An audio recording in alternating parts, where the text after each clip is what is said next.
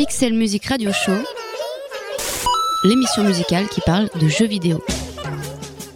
Un dimanche sur deux, de 20h à 21h, les geeks rencontrent les mélomanes. What's this bad request guy look like? Young, nervous, dumb haircut. A wannabe memory hunter faithful to the cause. Oh, and he's your biggest fan.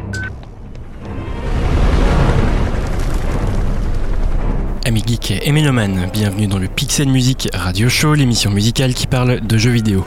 Cette semaine, on reste à Paris puisque cet épisode est consacré à Remember Me, développé par le studio Dontnod et dont la bande originale a été composée par Olivier de Rivière.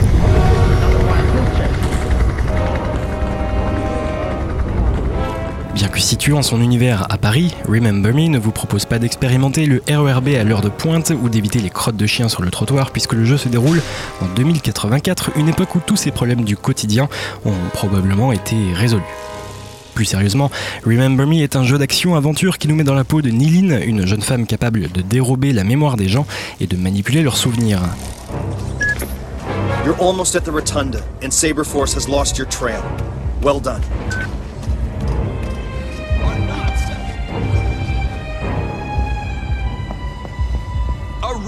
For everyone!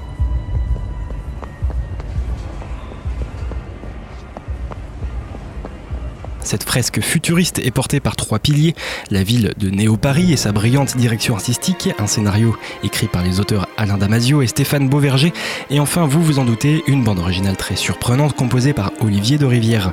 Pas d'inquiétude, comme d'hab, on va détricoter tout ça tranquillement avec comme fil rouge l'ambiance du jeu et ses musiques.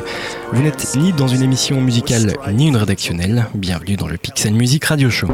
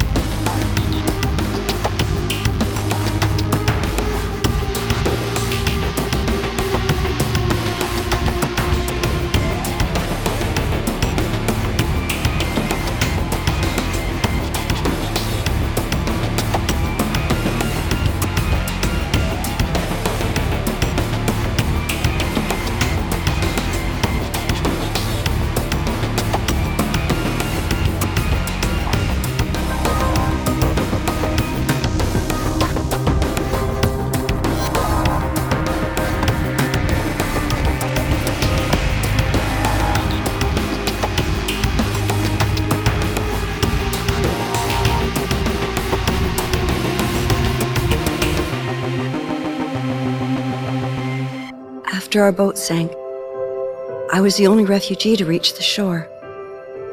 I held my husband's hand until the very last second. I can still feel the nails of his fingers sticking into mine, you know? The first night he said to me, Let's share our memories.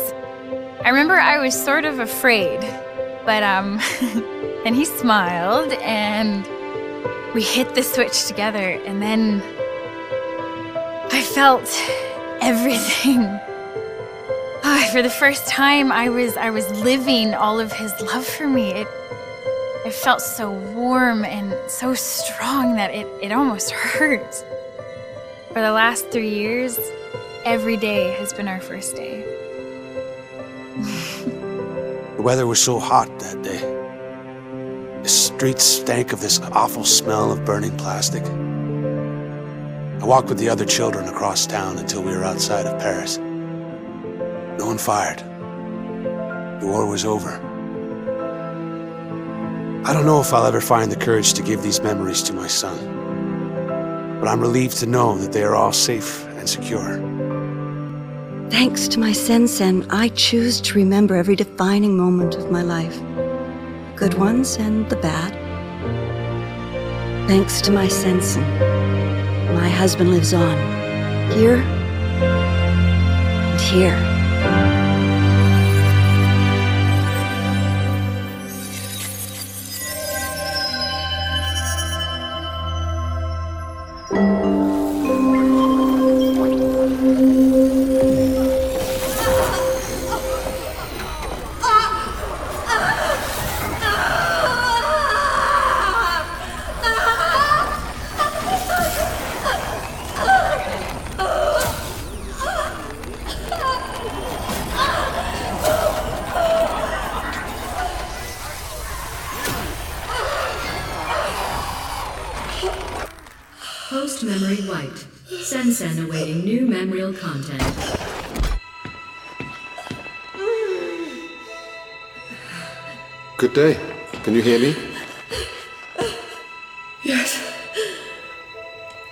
Your name? Nilin. What year? What did you say?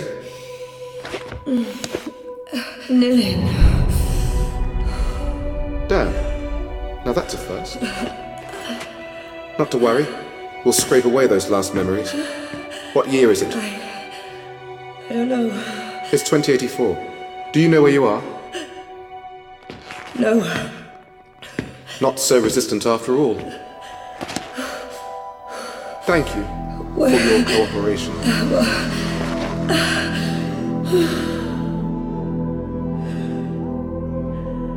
Dr. Quaid, Yes. this subject is displaying some resistance. Complete the substitution protocols, then send her to me. I'll erase the last barriers myself. Yes, Doctor. En 2084, à Paris, l'entreprise Memorize a mis au point un système extrêmement pointu qui, via un implant cérébral, permet à n'importe qui de partager ses souvenirs. Comble de luxe, les utilisateurs peuvent également sélectionner certains de ces souvenirs et les effacer de leur mémoire. Ainsi, le Kidam peut se créer une mémoire parfaitement sélective qui ne conservera par exemple que les meilleurs souvenirs de sa vie. Bien évidemment, plus les infos partagées et mises en commun sont précises et personnelles, plus le risque est grand pour la protection de la vie privée. La société Memorize bénéficie ainsi d'un énorme pouvoir de contrôle sur la population, ce qui n'est pas pour plaire à tout le monde, vous vous en doutez. À Paris, un groupe de rebelles, les terroristes, s'est donné pour objectif de démanteler Memorize. À la Bastille, un centre de rétention s'emploie à effacer méthodiquement la mémoire des rebelles capturés.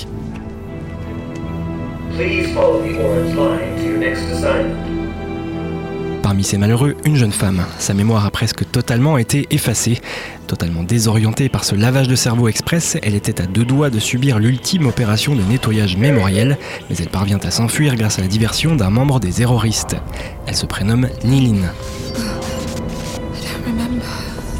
Unattended patient in restricted area. Coercive unit deployed.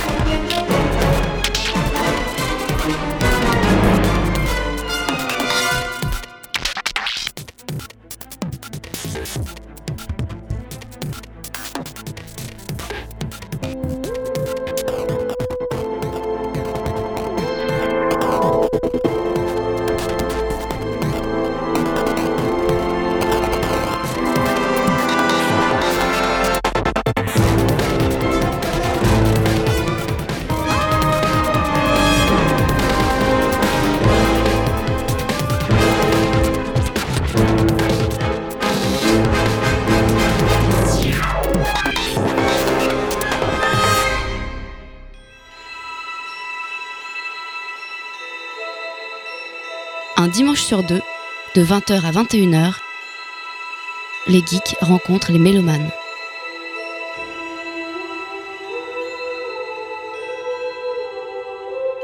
Pixel Music Radio Show, Radio Campus Paris.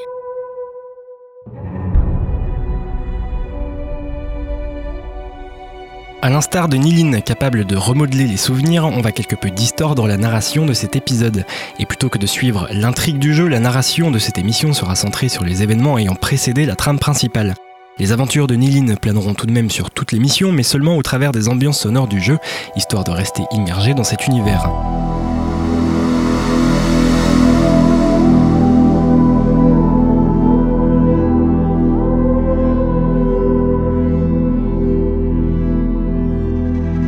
L'intrigue principale du jeu a été écrite par Stéphane Beauverger, les éléments contextuels ont été conçus par Alain Damasio, auteur du célèbre roman La Horde du Contrevent et cofondateur du studio Dontnod.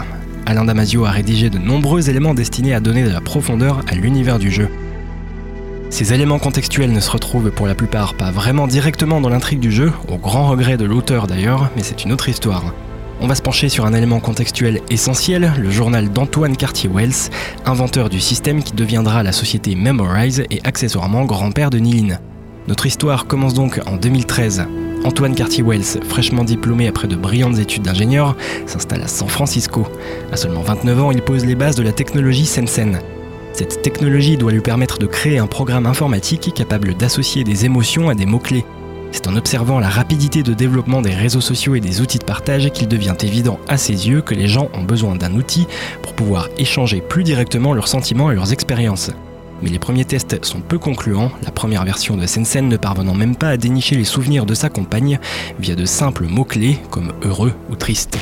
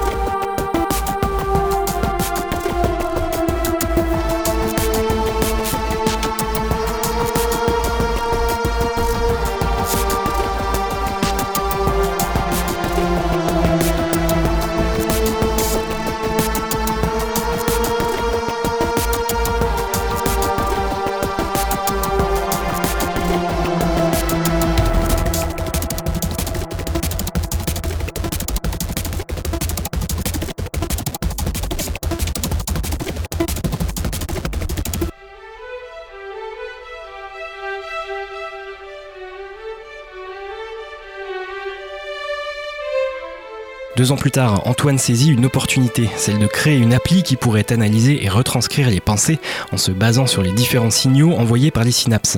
Il pense qu'avec cette méthode, il pourra créer une sorte de carte mentale des pensées types, comme j'ai faim ou j'ai sommeil. Pour l'instant, cette technologie Sensen permet de détecter de façon rudimentaire les peurs, les désirs et les problèmes liés à l'organisme, mais pas les pensées liées à l'ego, à la connaissance de soi. En attendant, son appli permet de détecter qui a faim, qui a froid, et un petit panel d'émotions primaires, et tandis que des champs d'application deviennent possibles, certains s'inquiètent déjà de l'aspect invasif de cette technologie, non pas seulement dans la vie privée, mais dans l'intimité que représentent les pensées.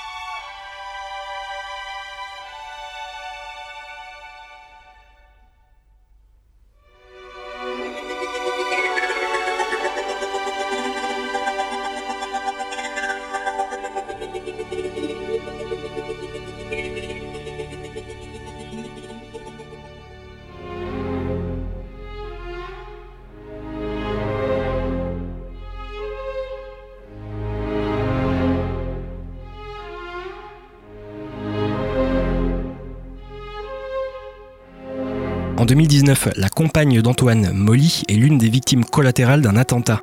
Sévèrement blessée, elle ne peut ni bouger ni parler. Dévastée, Antoine améliore sa technologie et en propose une nouvelle version à même de retranscrire fidèlement les pensées de Molly sur son smartphone. Elle décède l'année suivante et Antoine délocalise sa société Memorize de San Francisco à Hyderabad en Inde. Nous sommes en 2020. Des contrats sont signés avec diverses entreprises proposant des outils grand public capables d'héberger la technologie Sensen comme des lunettes connectées.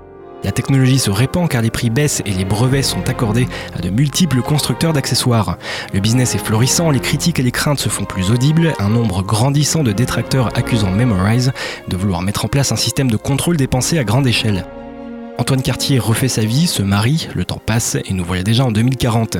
20 ans après les premières ventes de brevets, Sensen est produite en masse et directement intégrée dans de nombreuses applis. Les champs d'application sont nombreux, parmi eux la publicité ultra ciblée et personnalisée, mais certains imaginent utiliser dans un avenir proche cette technologie de lecture des pensées dans la police, les renseignements, la lutte antiterroriste. C'est d'ailleurs en 2040 qu'un groupe terroriste fait sauter le tunnel sous la Manche. Des émeutes éclatent un peu partout en Europe, c'est le début d'une longue guerre civile qui va essaimer sur tout le vieux continent.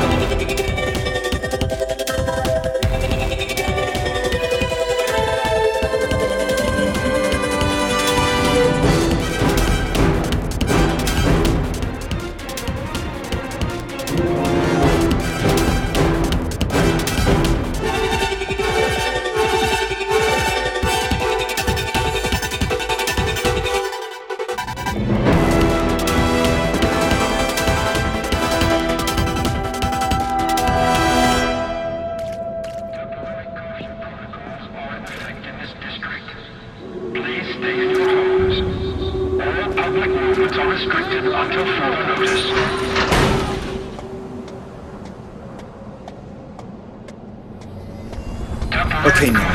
Tommy can help you get back inside La Bastille. Go back to his bar. Couldn't he have done that this morning when I was there? No, we had to drain Slum 404's lower levels first. You got everything planned out, huh?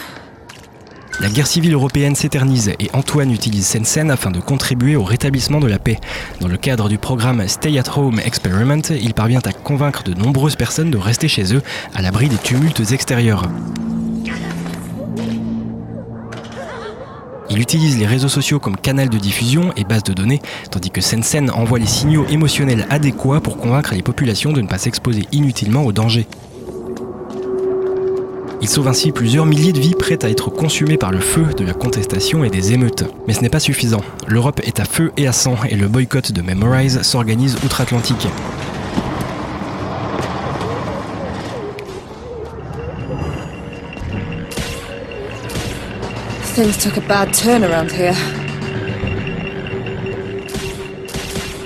Les Américains dénoncent la collecte des données émotionnelles et accusent la société de se servir du chaos européen pour avancer ses pions technologiques dans la confusion ambiante.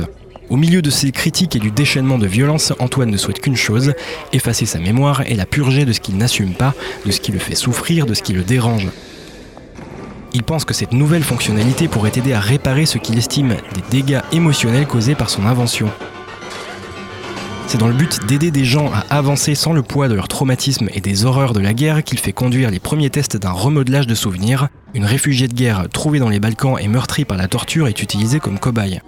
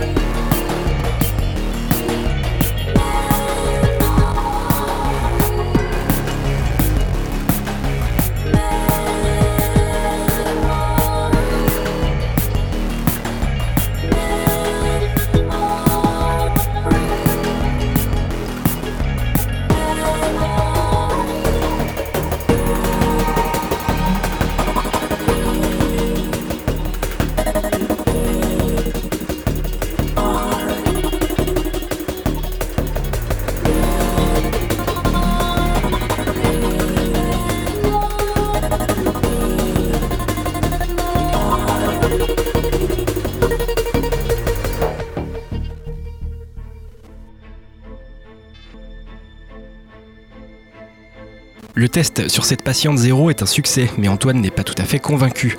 Il veut aller plus loin. Il veut que la place laissée vacante par les souvenirs effacés puisse être habitée par de nouveaux souvenirs. Il imagine un système de scénario qui pourrait être implanté en lieu et place d'anciens souvenirs et aider les personnes traumatisées à reconstruire des souvenirs plus cohérents. Entre 2040 et 2060, cette ultime évolution de la technologie Sensen, qu'il a baptisée Memory Remix, fait évidemment un carton. L'Europe est apaisée, la guerre civile a cessé de ravager le continent, Paris quasi détruite et reconstruite, et Antoine assiste de son vivant au premier implant Sensen intégré au cerveau. La pratique se démocratise, mais très vite, Antoine Cartier se demande s'il avait réellement rêvé de sociétés dans lesquelles l'individu construit et défait des amitiés et des loyautés comme il change de chemise, construit puis efface ses souvenirs, se taille une mémoire à l'image des opérations de chirurgie esthétique destinées à devenir parfaites sans aspérité. Alors qu'il médite sur le bien fondé de ses inventions, il assiste, comme le reste de la société, au premier cas de suicide et de meurtre directement liés à l'utilisation malveillante de Sensen.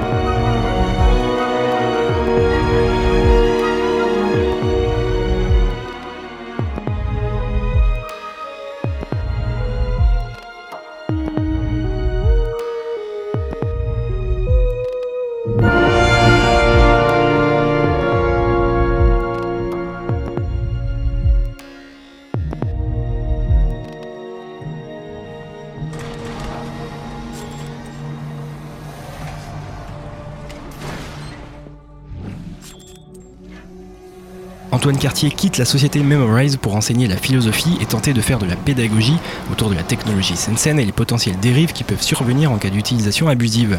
Certains de ses étudiants le prennent au mot et s'organisent en un mouvement destiné à faire chuter Memorize. Antoine se sent une nouvelle fois incompris et n'approuve en rien les méthodes violentes employées par certains pour tenter de saboter la multinationale. Son fils, Charles, parvient à craquer le code de Sensen afin d'étendre davantage ses possibilités. Cette ultime version permet d'uploader, remixer et combiner différentes mémoires en un seul espace de stockage. Autrement dit, il devient possible de construire les souvenirs d'une personne de A à Z, de sa naissance à sa situation actuelle. Bad requests, pick socket. Perfect. You can use it to break safety locks. Let me guess. I'm going to learn that Bad Request is my secret brother. Charles propose à son père d'être le premier à expérimenter cette nouvelle version, ce que ce dernier se refuse à tenter. Mais trois ans plus tard, rongé par la mort de Molly, sa première compagne, et hanté par les démons de ses échecs, Antoine finit par accepter la proposition de son fils. Il ne survit pas à l'opération. L'histoire continue, ou plutôt démarre véritablement avec Niline, petite fille d'Antoine Cartier-Wells, retenue prisonnière dans le centre de rétention de la Bastille. This troubled hour to announce the immediate cessation of the reconversion project. Enslaving a minority population, however Il ne lui reste aucun souvenir. Le long chemin qui mène à la destruction de la société Memorize s'ouvre à elle au sein du groupe de rebelles. At 1047 this morning, sirens blared throughout the entire city when the Saint-Michel Dam suddenly opened, releasing billions of liters of water from the Saint-Louis artificial lake into the peaceful Saint-Michel district. As you can see on these Sen-Sen images, the gigantic wave swallowed everything in its way. The scale of this catastrophe is difficult to imagine at this time, as the Neo-Paris authorities are already reporting dozens dead and several hundred missing. On the other side of the dam, the sudden lowering of the water level has not gone without consequence for the inhabitants of Slum 404, a neighborhood well known for ongoing social unrest. The Sabre Force has immediately been deployed in and around the area to contain any potential riots. Indeed, the now empty Saint Louis Lake has put an end to the isolation of the Bastille Fortress, home of the most dangerous criminals in Neo Paris. Stay tuned for more.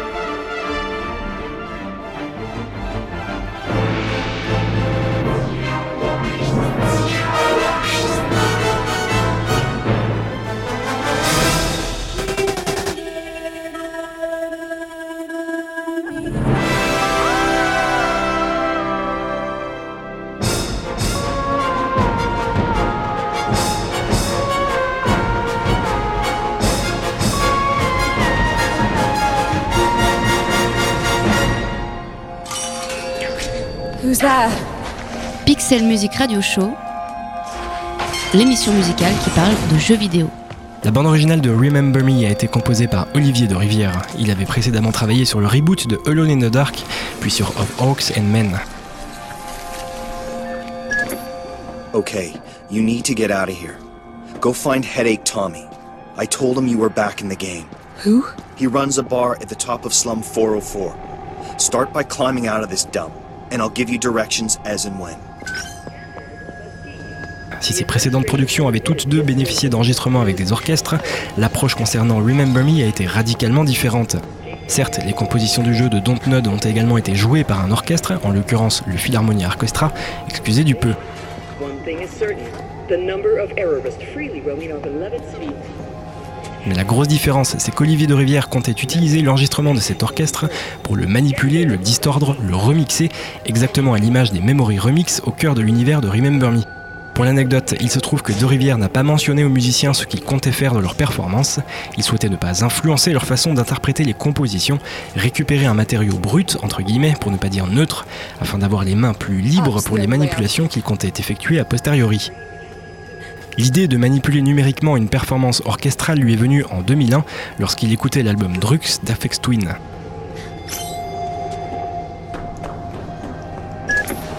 Edge. Who is this Tommy guy? Tommy was your closest friend, a former memory hunter who's still faithful to our cause. His bar is in a cargo hull over the canal locks in Slum 404, the Leaking Brain. You can't miss it. La façon dont les retouches numériques sur un orchestre ajoutaient une couche supplémentaire aux pistes le fascine depuis cette époque, et Remember Me, dont l'intrigue et l'univers tournent également autour de l'idée des manipulations, dans tous les sens du terme, était de loin le projet idéal pour expérimenter cette approche. Ces manipulations, De Rivière les avait anticipées et avait écrit les compositions en prévision des retouches qu'il y apporterait a posteriori, un procédé qu'il n'a pas manqué de créer quelques instants de flottement. Lors de l'enregistrement avec la Philharmonia, un trompettiste dont la partition semblait étrange car bien trop mise en avant par rapport au reste des instruments avait tenté d'en savoir plus, en demandant à De Rivière si sa partie n'était pas tout simplement erronée, ce à quoi le compositeur français lui avait répondu qu'au contraire, il trouvait la performance absolument géniale, autant dire qu'il est passé pour un dingue.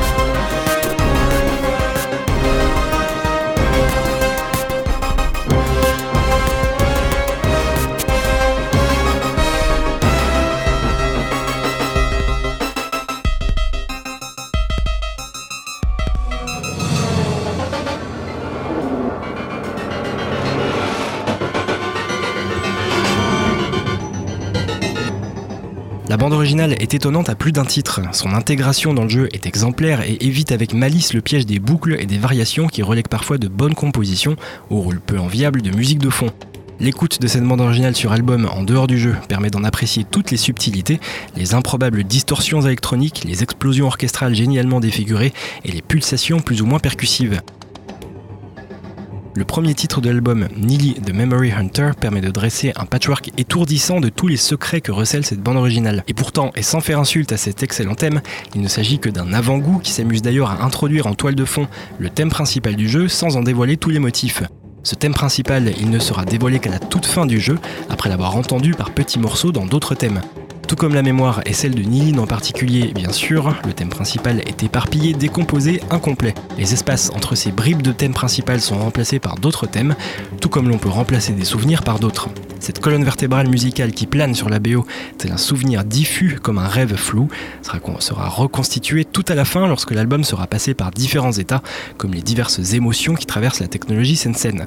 Il est important pour Olivier de Rivière de comprendre l'univers et le gameplay du jeu sur lequel il travaille. Concernant Remember Me, il a poussé encore plus loin cette approche et la musique de Remember Me est imbriquée dans l'univers, elle s'en nourrit et le complète, elle le contemple, le décrit et l'alimente musicalement et métaphoriquement.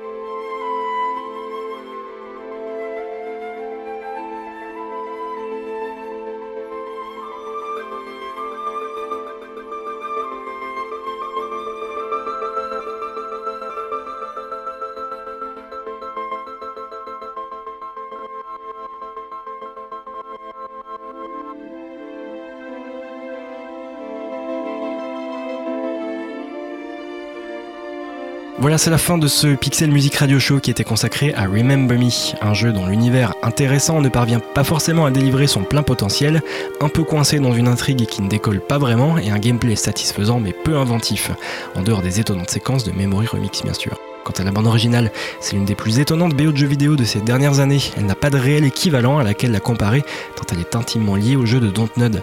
Musicalement, l'aspect orchestral combiné aux déstabilisantes distorsions numériques rend cet album à la fois épique, cinématique, tout en restant un véritable ovni, et c'est un compliment pas forcément accessible à la première écoute, ni obligatoirement plaisante pour tout un chacun, est certainement clivante, mais témoigne ainsi d'un parti pris artistique sincère et osé de la part d'Olivier de Rivière. Et au milieu de nombre de productions stéréotypées, c'est déjà beaucoup et suffisant pour satisfaire votre curiosité.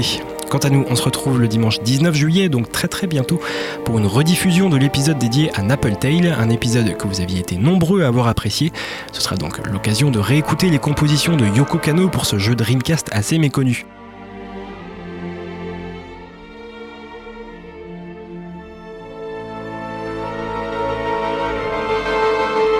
Et concernant le prochain épisode inédit, rendez-vous le dimanche 26 juillet à 20h.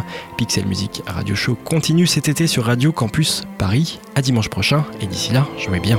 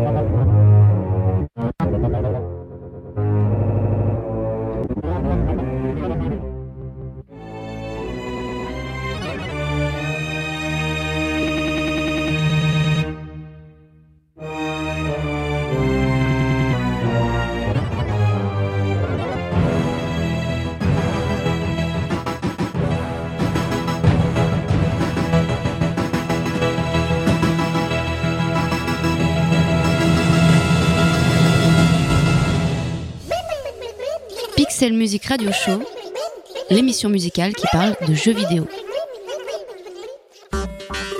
Avec le soutien de Bandic, agrégateur de passion.